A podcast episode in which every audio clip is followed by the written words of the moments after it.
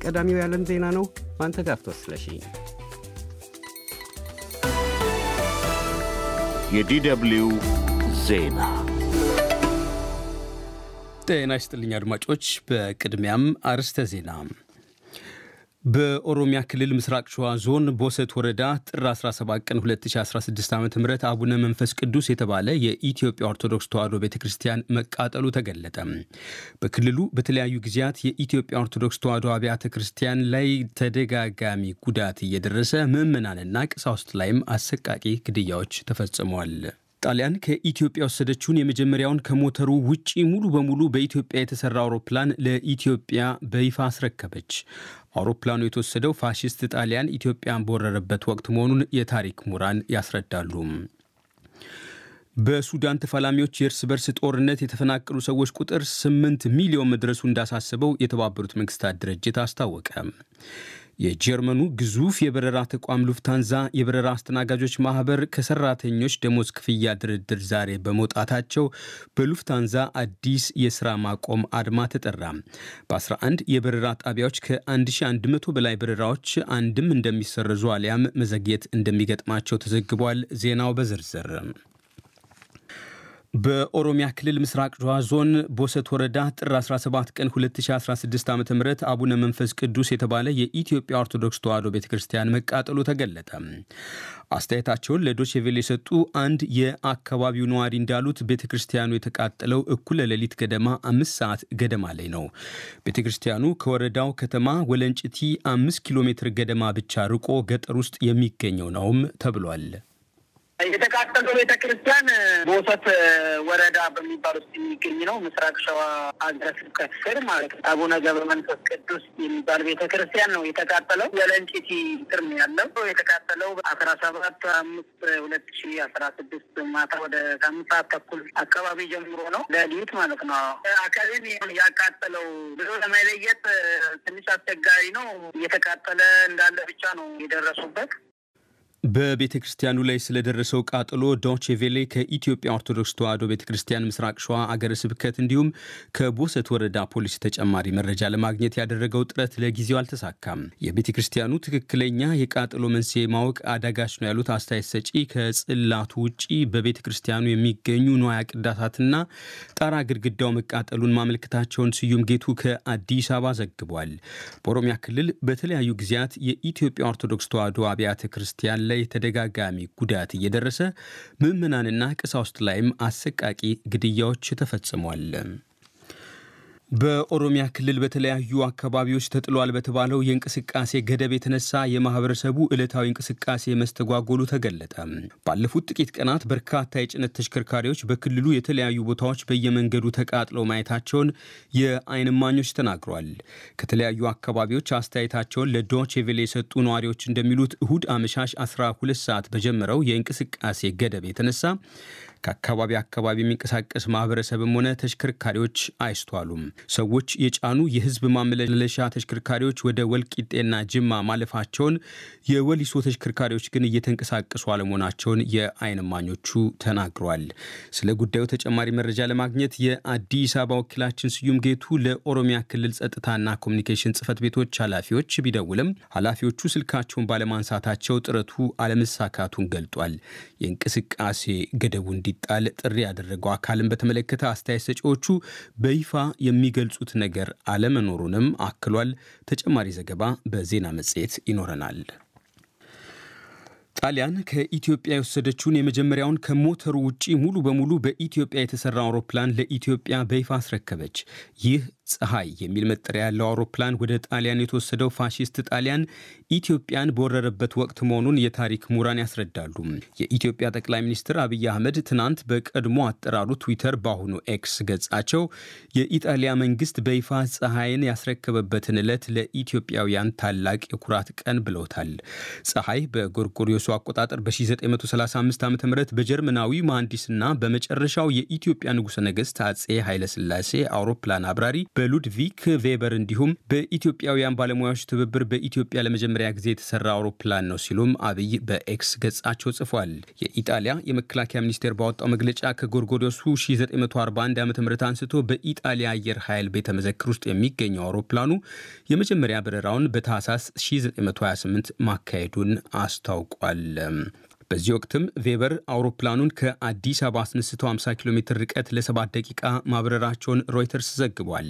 አሁን ደማቅ ቀይ ቀለም ያለው የፀሐይ አውሮፕላን የቀድሞ ቀለም ብራማ ግራጫ ነበረም ተብሏል። የአውሮፕላኑ ርክክብ የተካሄደው አብይ ጣሊያን ባስተናገደችው የአፍሪቃ መሪዎች ጉባኤ ላይ በተገኙበት ወቅት ነው። አውሮፕላኑ ፀሐይ የሚለው ስያሜ የተሰጠው ለንጉሱ ልጅ ለልዕልት ፀሐይ መታሰቢያ ነው። ይህ ከቦን ከተማ ከራይን ወንዝ አቅራቢያ የሚያሰራጨው የዶቼ ቬሌ DW ሬዲዮ የዓለም ዜና ነው። በሱዳን ተፋላሚዎች የእርስ በርስ ጦርነት የተፈናቀሉ ሰዎች ቁጥር 8 ሚሊዮን መድረሱ እንዳሳሰበው የተባበሩት መንግስታት ድርጅት ተመድ አስታወቀ። ከስድስቱ የሱዳን ስደተኞችን ከተቀበሉ ሀገራት አንዷ ወደሆነችው ቻድ ብቻ ግማሽ ሚሊዮን ሰዎች ከሱዳኑ ጦርነት መቀስቀስ አንስቶ መሰደዳቸው ተገልጧል። ከ100 ሺህ በላይ ስደተኞች ደግሞ ወደ ኢትዮጵያ መሸሻቸውን ዓለም አቀፍ ድርጅቱ አስታውቋል። የተመድ የስደተኞች ጉዳይ ከፍተኛ ኮሚሽነር ፊሊፖ ግራንዲ በሶስት ቀናት የኢትዮጵያ ጉብኝታ ቸው ስለ ሱዳን ስደተኞች አሳሳቢ ሁኔታ ተናግሯል። የሱዳን ተፈናቃዮች አስቸኳይና ተጨማሪ ድጋፍ እንዲደረግላቸው መጠየቃቸውን ኮሚሽኑ ዛሬ ባወጣው መግለጫ አስታውቋል። በሱዳን በተቀሰቀሰው ግጭት ምክንያት ወደ ኢትዮጵያ የገቡትን የሱዳን ስደተኞችን ለመርዳት የኢትዮጵያ መንግስት በተመድ UNHCR እና በአጋር ድርጅቶች ድጋፍ የሚያደርገውን ጥረት ኮሚሽነሩ መመልከታቸውንም መግለጫው ጠቅሷል። በቤንሻንጉል ጉሙዝ ክልል በሚገኘው በኩርሙክ ጊዜያዊ ማቆያ ውስጥ የሚገኙ ከ20 ሺህ በላይ ስደተኞችና ተገን ጠያቂዎችን ይዞታ መመልከታቸውን የተናገሩት ፊሊፖ ግራንዴ ኢትዮጵያ ከሱዳን ለመጡት ተፈናቃዮች የምታደርገውን ልገሳ የሚያስመሰግን ብለውታል። ከዓለም አቀፍ ማህበረሰብ የላቀ ድጋፍ ሊደረግላት ይገባል ሲሉም አሳስቧል። የጀርመን ምክር ቤት በናትሲ መንግስት በሆሎኮስት ፍጅት የተፈጸመባቸውን ዛሬ በልዩ ሁኔታ ዘከረ። ስድስት ሚሊዮን ግድም አይሁዶች በተቀናጀ መልኩ እልቂት ከተፈጸመባቸው የሆሎኮስት ፍጅት ማጎሪያዎች በልጅነታቸው ነጻ የወጡ አዛውንት በልዩ ዝግጅት ላይ ታድመው ንግግር አሰምቷል። ጀርመን ውስጥ የቀኝ አክራሪ ጽንፈኞች መጠናከርና ጸረ ሴማዊነት አስተሳሰብ እየጨመረ መምጣቱ እጅግ አሳሳቢ መሆኑንም ተናግሯል። በ12 ዓመታቸው ከኦሽዊትስ የናትሲ ማጎሪያ የተረፉት ኤቫ ሴፔሲ ስጋታቸውን እንዲህ ገልጠዋል።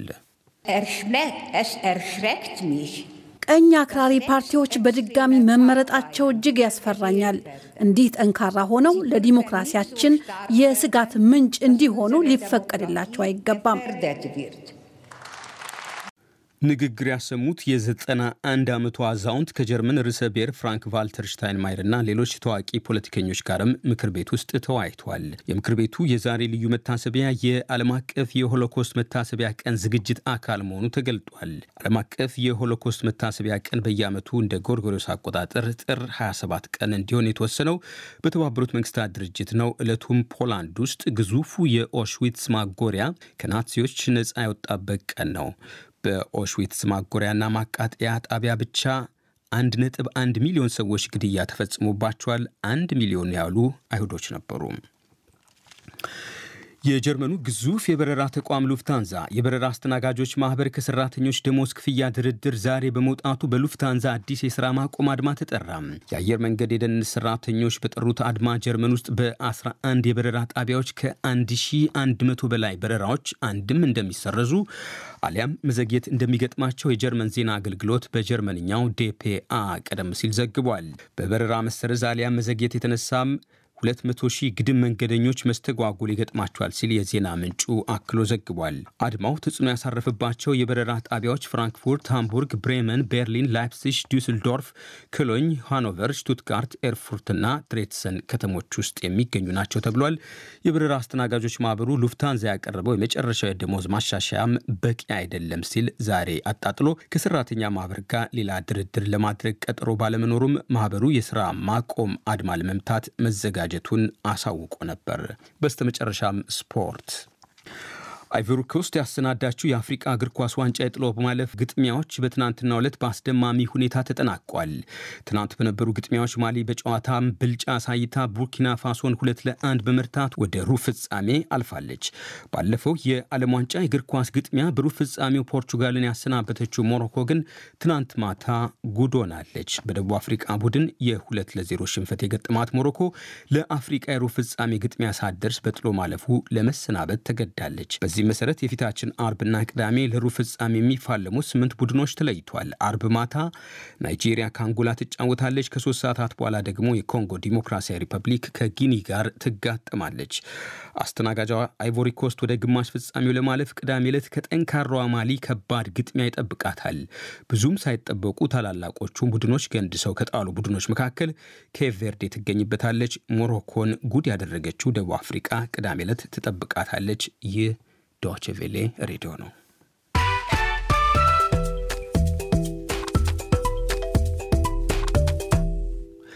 አድማጮች ዜናውን ለማጠናቀቅ አርስተ ዜናውን በድጋሚ እናሰማለን።